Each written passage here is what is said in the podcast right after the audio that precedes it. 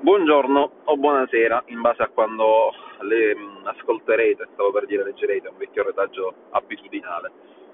Dicevo buongiorno o buonasera, in base a quando ascolterete o avrete il piacere o l'interesse di ascoltare questo, questo pensiero, questo ragionamento che vorrei condividere.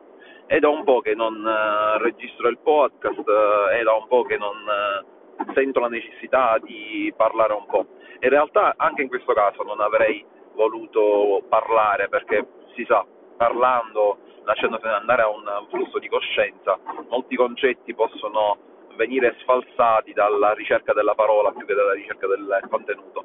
Ma alla fine qui siamo tra di noi, magari nessuno ascolterà realmente questo, questo podcast e quindi eh, mi sento libero di poter dire quello che voglio. Sono passate alcune ore da quando eh, Mario Draghi ha incontrato il Presidente del Senato eh, Casellati, sono passate alcune ore, anzi già molte ore per la verità, da quando Mattarella prende atto, ha preso atto che non è possibile eh, dar vita al Conte Terra, al Conte bis bis, da come qualcuno l'ha rinominato, ed in buona sostanza, in buonissima sostanza, ehm, si avvia una nuova fase che da alcuni è auspicabilmente indicata come tecnica, alcuni credono che sia invece una soluzione più tecnico-politica che solamente tecnica, un po' ricordando quello che fu l'esempio di Ciampi, che comunque una connotazione fortemente politica eh, l'ha avuta nonostante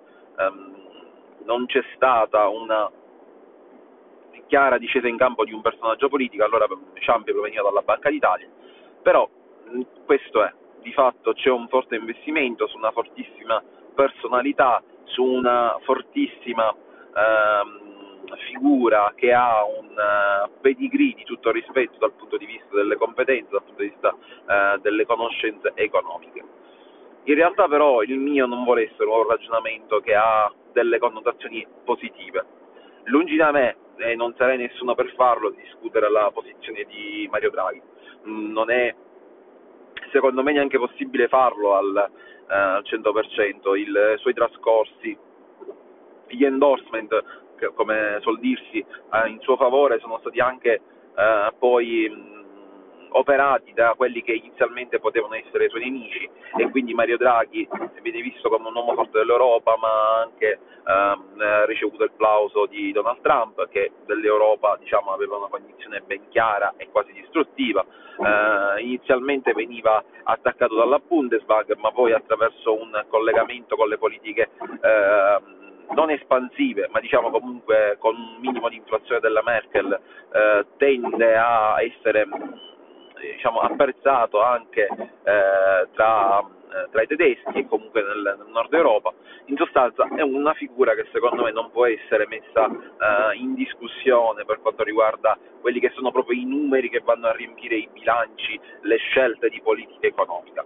Quello che però di cui vorrei parlare è eh, parallelo a Draghi. Come si arriva a, a Draghi? Perché finisce il Conte 2, eh, il Conte bis? il Conte 2 e il Conte bis eh, e io per primo eh, non avevo certezza di ciò, ma sono poi i fatti a, a, connotare quella che adesso io descriverò come una realtà, ovviamente lascio sempre degli spazi dubbiosi perché non, non stando nella cosiddetta stanza dei bottoni qualche dubbio comunque è lecito aspettarselo. Si arriva a, a mettere in crisi eh, Conte quando Conte comincia a, ad avere una fisionomia. Uh, tutto quello di cui noi stiamo parlando in realtà è stato, ma per bocca degli stessi interpreti, posticipato a causa del Covid.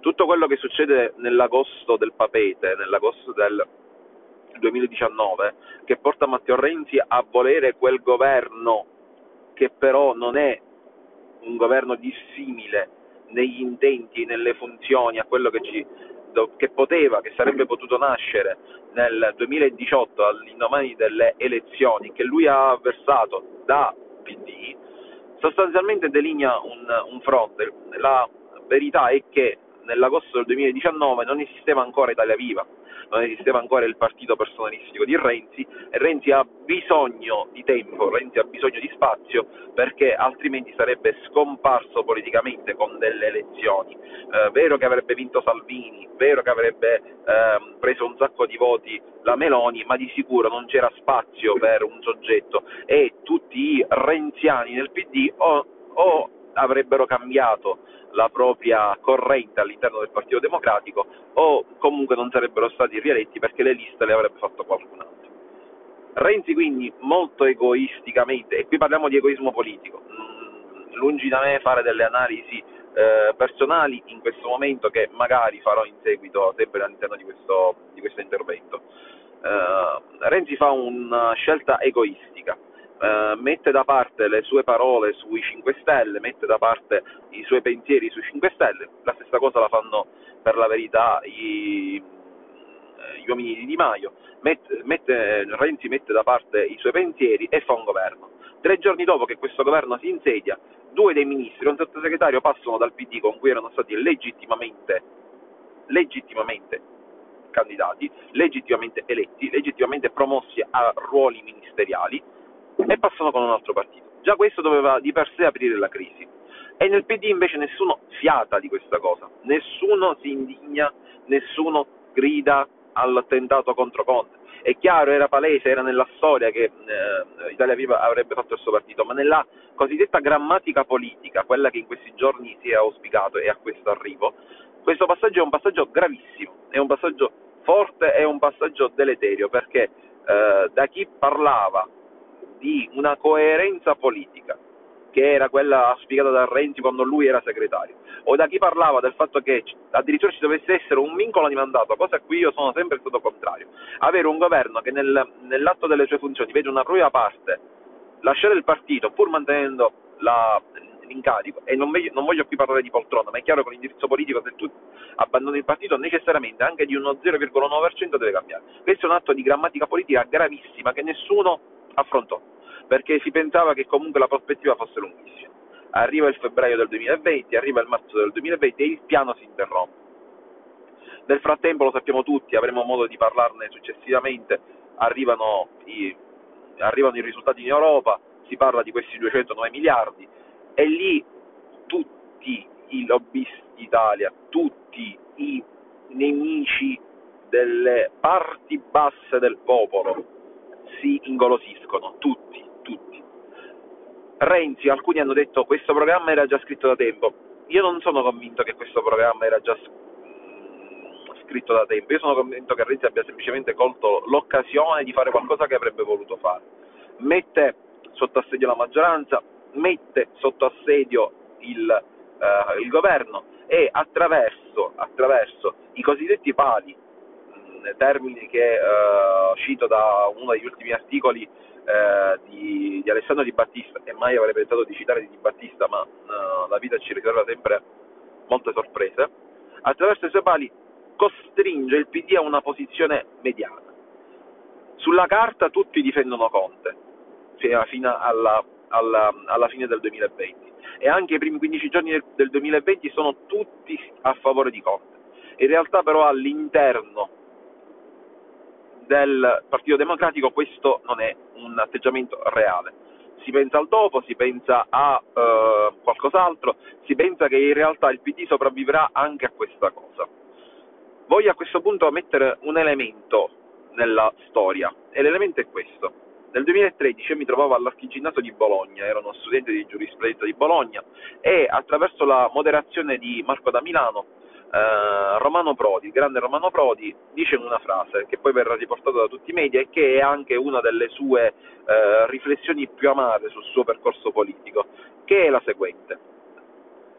All'indomani delle primarie del 2005 che mi videro candidato come, come candidato unitario delle sinistre, avrei dovuto fondare un mio partito avrei dovuto fondare un partito di Romano Prodi, che poi poteva essere anche la base per un successivo Partito Democratico, ma avrei dovuto avere una mia compagine, avrei dovuto avere un mio partito che aveva me come riferimento. Partito personalistico? Magari sì.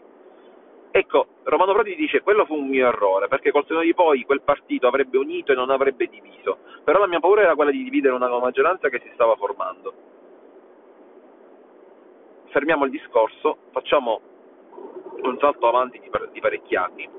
Quando si comincia a parlare di crisi di governo, si comincia a parlare di un soggetto politico legato a Conte, Giuseppe Conte.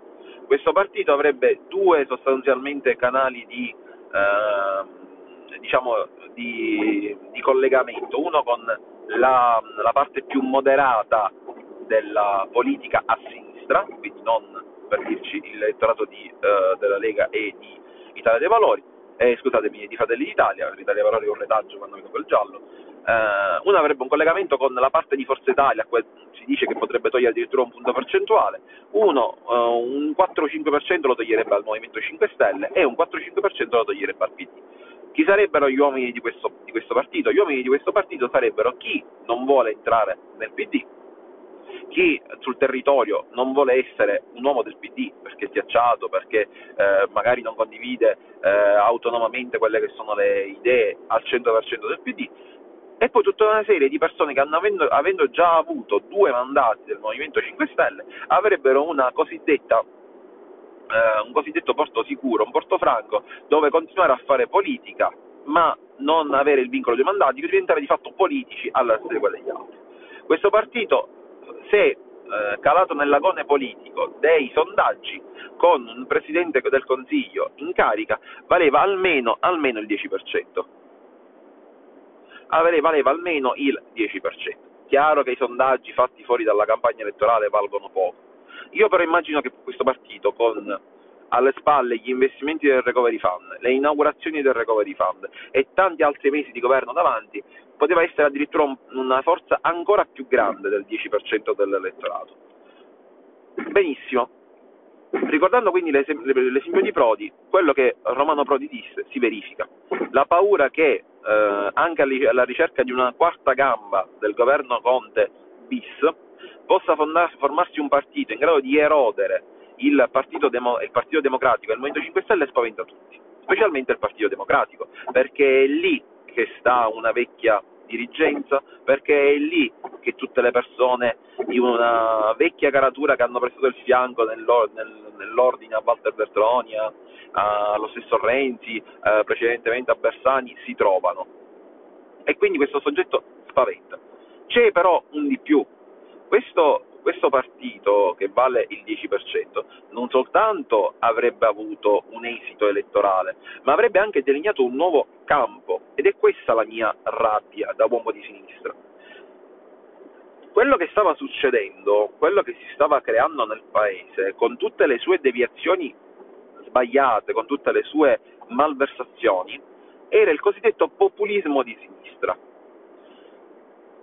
non so se in realtà questa definizione è stata adottata da altri, ma io è che ho, quella che ho utilizzato per identificare quello che stava succedendo attorno al contismo.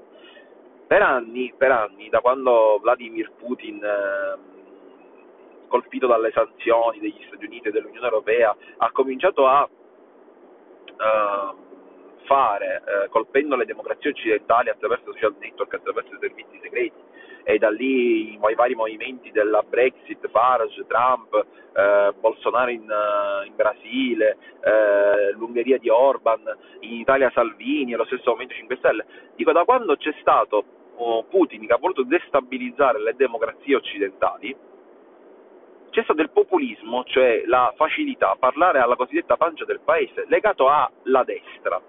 Sostanzialmente il populismo si è legato all'attacco ai neri, all'attacco alle democrazie, all'attacco alle istituzioni sovranazionali, all'attacco ai, part- ai partiti eh, come formazione di eh, poteri a fianco alle lobby. Sostanzialmente tutto un riconoscimento dello Stato di fatto è stato posto sotto assedio dalla, dal, dal, populismo che si legava a concetti fondamentalmente fascisti. Con Conte, col Conte bis, non solo in, eh, in Italia, ma proprio come movimento sovranazionale, si andava creando un cosiddetto populismo di sinistra ripeto, è una definizione mia, non so se qualcun altro l'ha adottato, sostanzialmente affianca, ad alcuni concetti come quello del reddito di cittadinanza, alcuni, affianca alcuni concetti come quello del, della quota 100, a suo tempo voluta anche da Salvini per la verità, si legavano alcuni concetti del fatto che bisognava, bisognava banalmente uscire da un, uno schiavismo, non doveva essere l'assessore cittadino a darti la card per andare a fare la spesa, ma ti spettava a te come diritto. Poi, eh, da buoni italiani, abbiamo preso questo diritto e l'abbiamo stralciato facendo le furbate sulla, sulle dichiarazioni, facendo le furbate sulle autocertificazioni, facendo le furbate sul, sugli reali redditi e civici a cui assegnare questi, questi, eh, questi denari. Ma quello che stava succedendo era un conglomerato di persone che potevano andare a fare la spesa senza dire grazie a nessuno sostanzialmente. Era un, conglomerato di persone che potevano alzarsi la mattina e non essere succubi dei 50 euro. Perfetto. Questo andava, questo andava fermato, questo andava distrutto. E non è, guardate bene, non è soltanto una questione di 209 miliardi che andavano spartiti tra alcuni e non tra altri e che quindi Conte andava battuto perché avrebbe eh, gestito lui insieme a una parte del PD a 5 Stelle quei soldi, no, è tutta un'altra la storia. Si è voluto fermare un processo che avrebbe portato le persone a essere con una cognizione, ovviamente con uh, i tempi che cambiano, ovviamente relativizzando e uh, sistemando la nostra cognizione nel 2021 e non più nel 1946, 47 e 48 e i successivi anni, alla riforma agraria in Sicilia.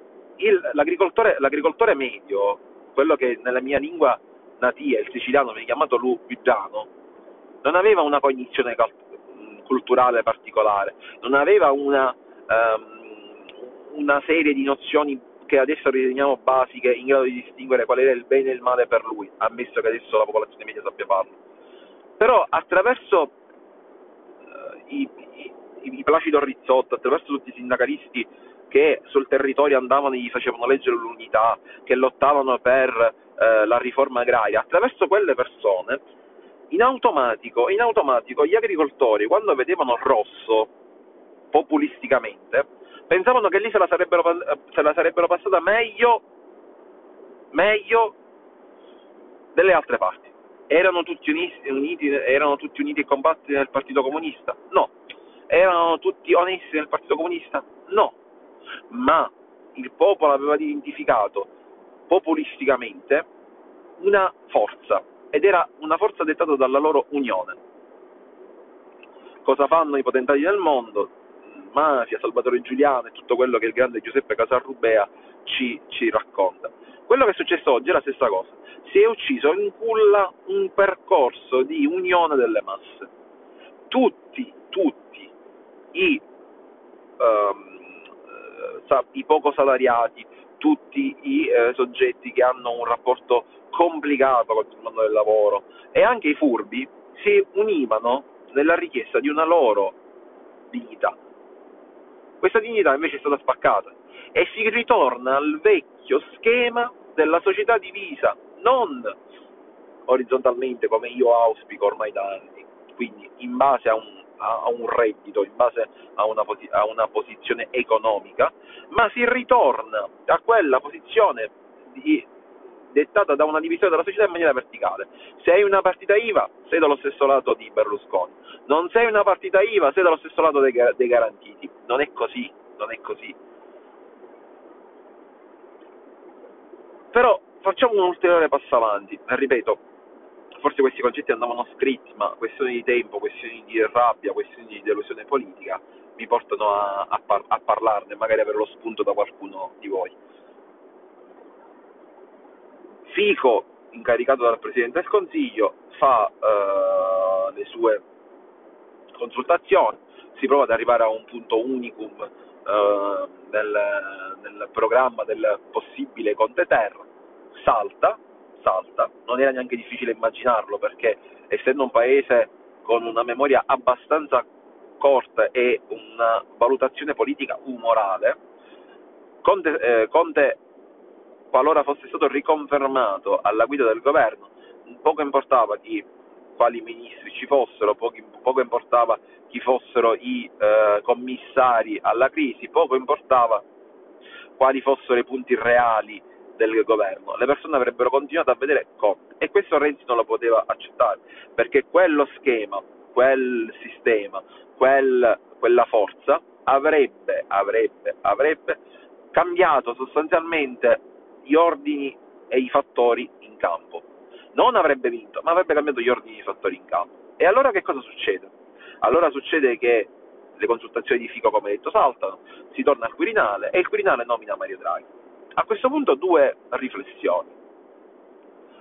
Perché se non è mai, mai, mai, mai stato sfiduciato Conte, non è stato possibile, non è stato possibile forzare la mano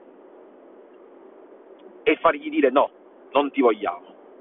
Perché non è stato possibile fare un giro di consultazioni con Conte? Perché con un governo già formato, il cui esito positivo poteva essere magari negativo, ma, ma aveva la dignità per farlo, perché non è mai stato sfiduciato. Perché non gli viene data la possibilità? Chi ha detto al presidente Mattarella che non c'erano i numeri fuori da quella maggioranza su cui Fico ha provato a ricostruire? Chi gliel'ha detto? Perché gliel'ha detto?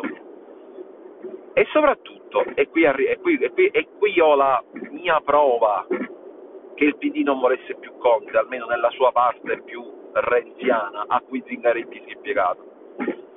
Perché a poche ore dalle frasi di Zingaretti o Conte o voto,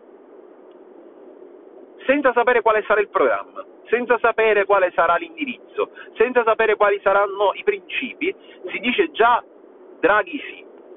Fra l'altro unico a dire Draghi sì a, part- a scatola chiusa, fra l'altro, insieme a eh, Italia Viva perché questa apertura immediata di credito con una persona che ha una storia, un curriculum e una visione del mondo che è quanto più lontano da, da una visione socialdemocratica. Perché? Perché un partito che fondamentalmente fa cose di destra lascia comunque aperta una strada alla sinistra a persone che comunque la destra non la voteranno mai.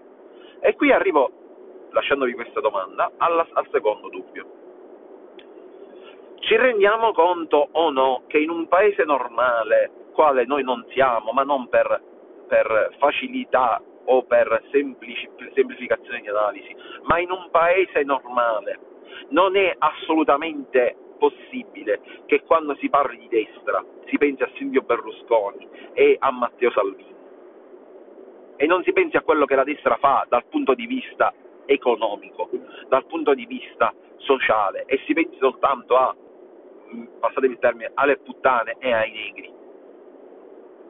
Perché in questo paese è vero che ci sono temi legati all'omosessualità, è vero che ci sono paesi, eh, problemi legati all'integrazione del, degli extracomunitari e di chi purtroppo extracomunitario non è perché è nato qui e, e ha soltanto un colore della pelle diverso.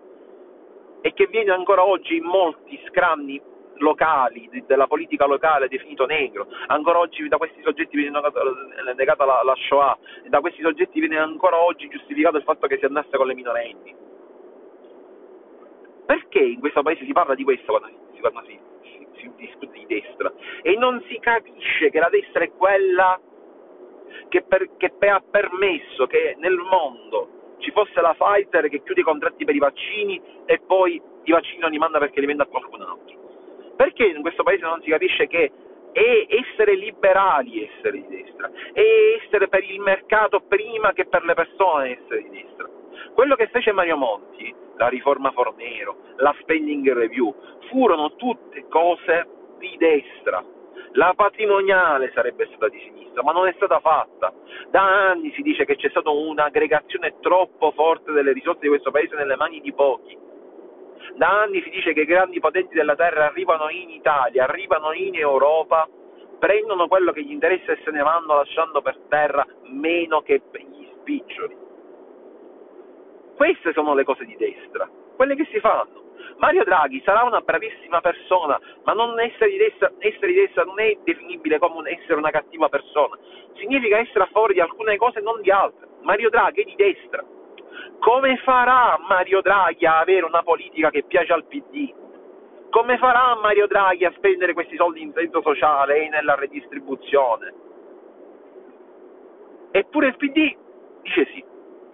Ce lo dice ancora prima della Lega, lo dice ancora prima della, di Forza Italia addirittura. Ieri sera ascoltavo Tagliani. Tagliani dice vediamo che cosa proporrà, perché se è un programma troppo simile a quello di 5 Stelle non lo vogliamo. Il PD per bocca di Del Rio, per bocca di Zingaretti ha già detto sì qui tutta una serie di riflessioni, di riflessioni cosiddette conseguenziali, successive.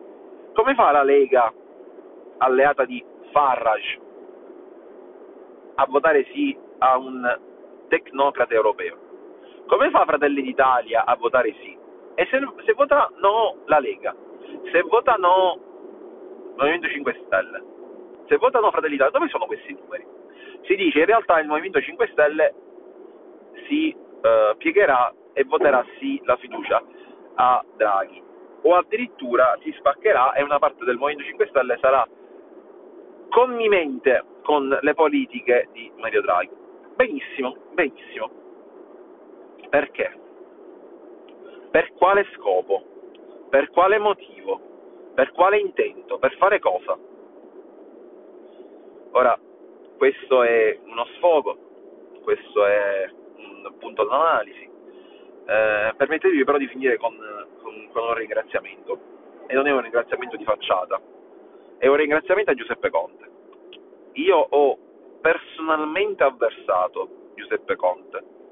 L'ho personalmente avversato perché era l'esecutore eh, notarile delle disposizioni di Di Maio e di eh, Salvini.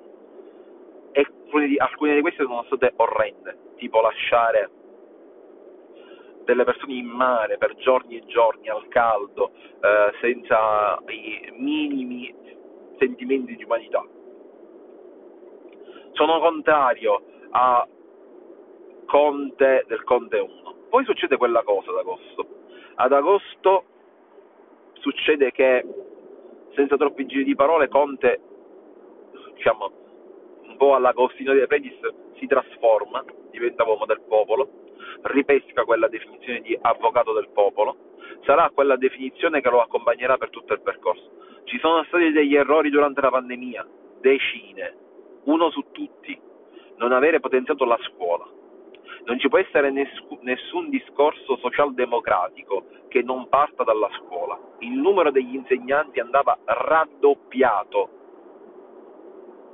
Le classi devono essere meno numerosi con più docenti la, l'investimento nella cultura vera che si fa alla scuola, cioè quell'istituzione che prende delle educazioni non solo culturali, non solo nozionistiche, ma proprio di vita e le trasmette per un periodo che è all'incirca di 12 anni al bambino, lo porta a essere prima adolescente e poi quasi uomo, è il più grande bene che ha questo paese insieme al sistema sanitario nazionale pubblico e gratuito sulla sanità si è fatto tanto, sulla scuola invece purtroppo si è fatto poco, per cognizioni ideologiche, per errori comunque che vanno riconosciuti.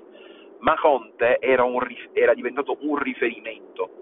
Conte ha cambiato la cognizione che si ha dell'Europa. Adesso nessuno può dire più che l'Europa è cattiva e matrigna e questo è grazie a Giuseppe Conte. Nessuno può dire più che l'Europa è matrigna grazie a Giuseppe Conte. Adesso si, ci si fida di quello che si fa in Europa. La, il cambiamento al, nella famosa maggioranza Ursula in Europa è grazie a Conte che convince Di Maio e i 5 Stelle. Bisogna ringraziare di questo Giuseppe Conte. Oggi sento dire che bisogna convincere Conte a portare i 5 Stelle su posizioni più moderate, far sì che il 5 Stelle collabori con Draghi. Io spero spero, per quello che vi ho appena detto, che questa bieca trasformazione di partiti eletti eh, con alcuni programmi non si trasformino in, si trasformino in uh, esecutori della, delle destre, non si trasformino in uh, votanti uh, lobotomizzati delle destre.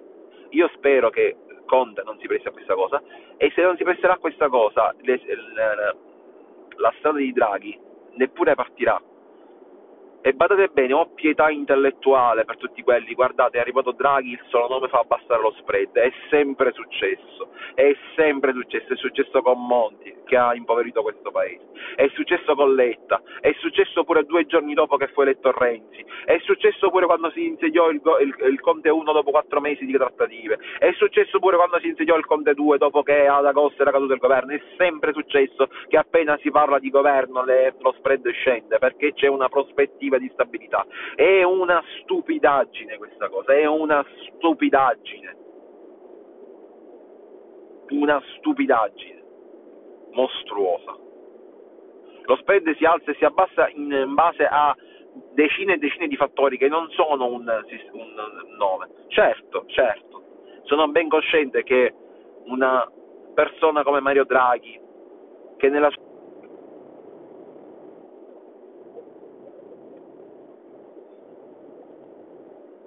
una persona che ha salvato decine di volte le banche, decine di volte ha salvato gli istituti di credito, non avrà difficoltà ad assicurare la salvezza a tutti i crediti tossici e a tutte le istituzioni bancarie, non soltanto d'Italia, ma che in Italia fanno affari.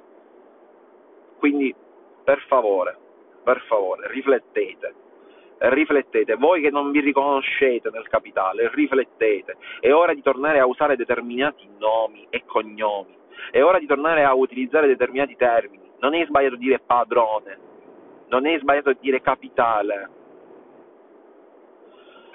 Vi saluto e ci sentiamo al prossimo sfogo.